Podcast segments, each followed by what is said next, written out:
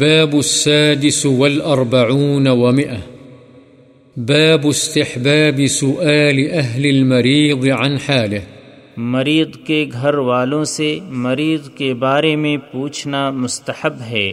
عن ابن عباس رضي الله عنهما أن علي بن أبي طالب رضي الله عنه خرج من عند رسول الله صلى الله عليه وسلم في وجعه الذي توفي فيه.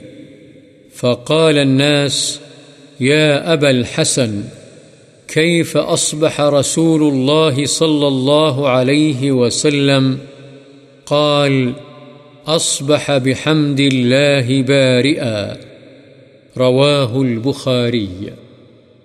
حضرت ابن عباس رضی اللہ عنہما سے روایت ہے کہ حضرت علی بن ابی طالب رضی اللہ عنہ رسول اللہ صلی اللہ علیہ وسلم کے پاس سے آپ کی اس بیماری میں باہر نکلے، جس میں آپ کی وفات ہوئی تو لوگوں نے پوچھا، اے ابو الحسن، رسول اللہ صلی اللہ علیہ وسلم نے کیسے صبح کی؟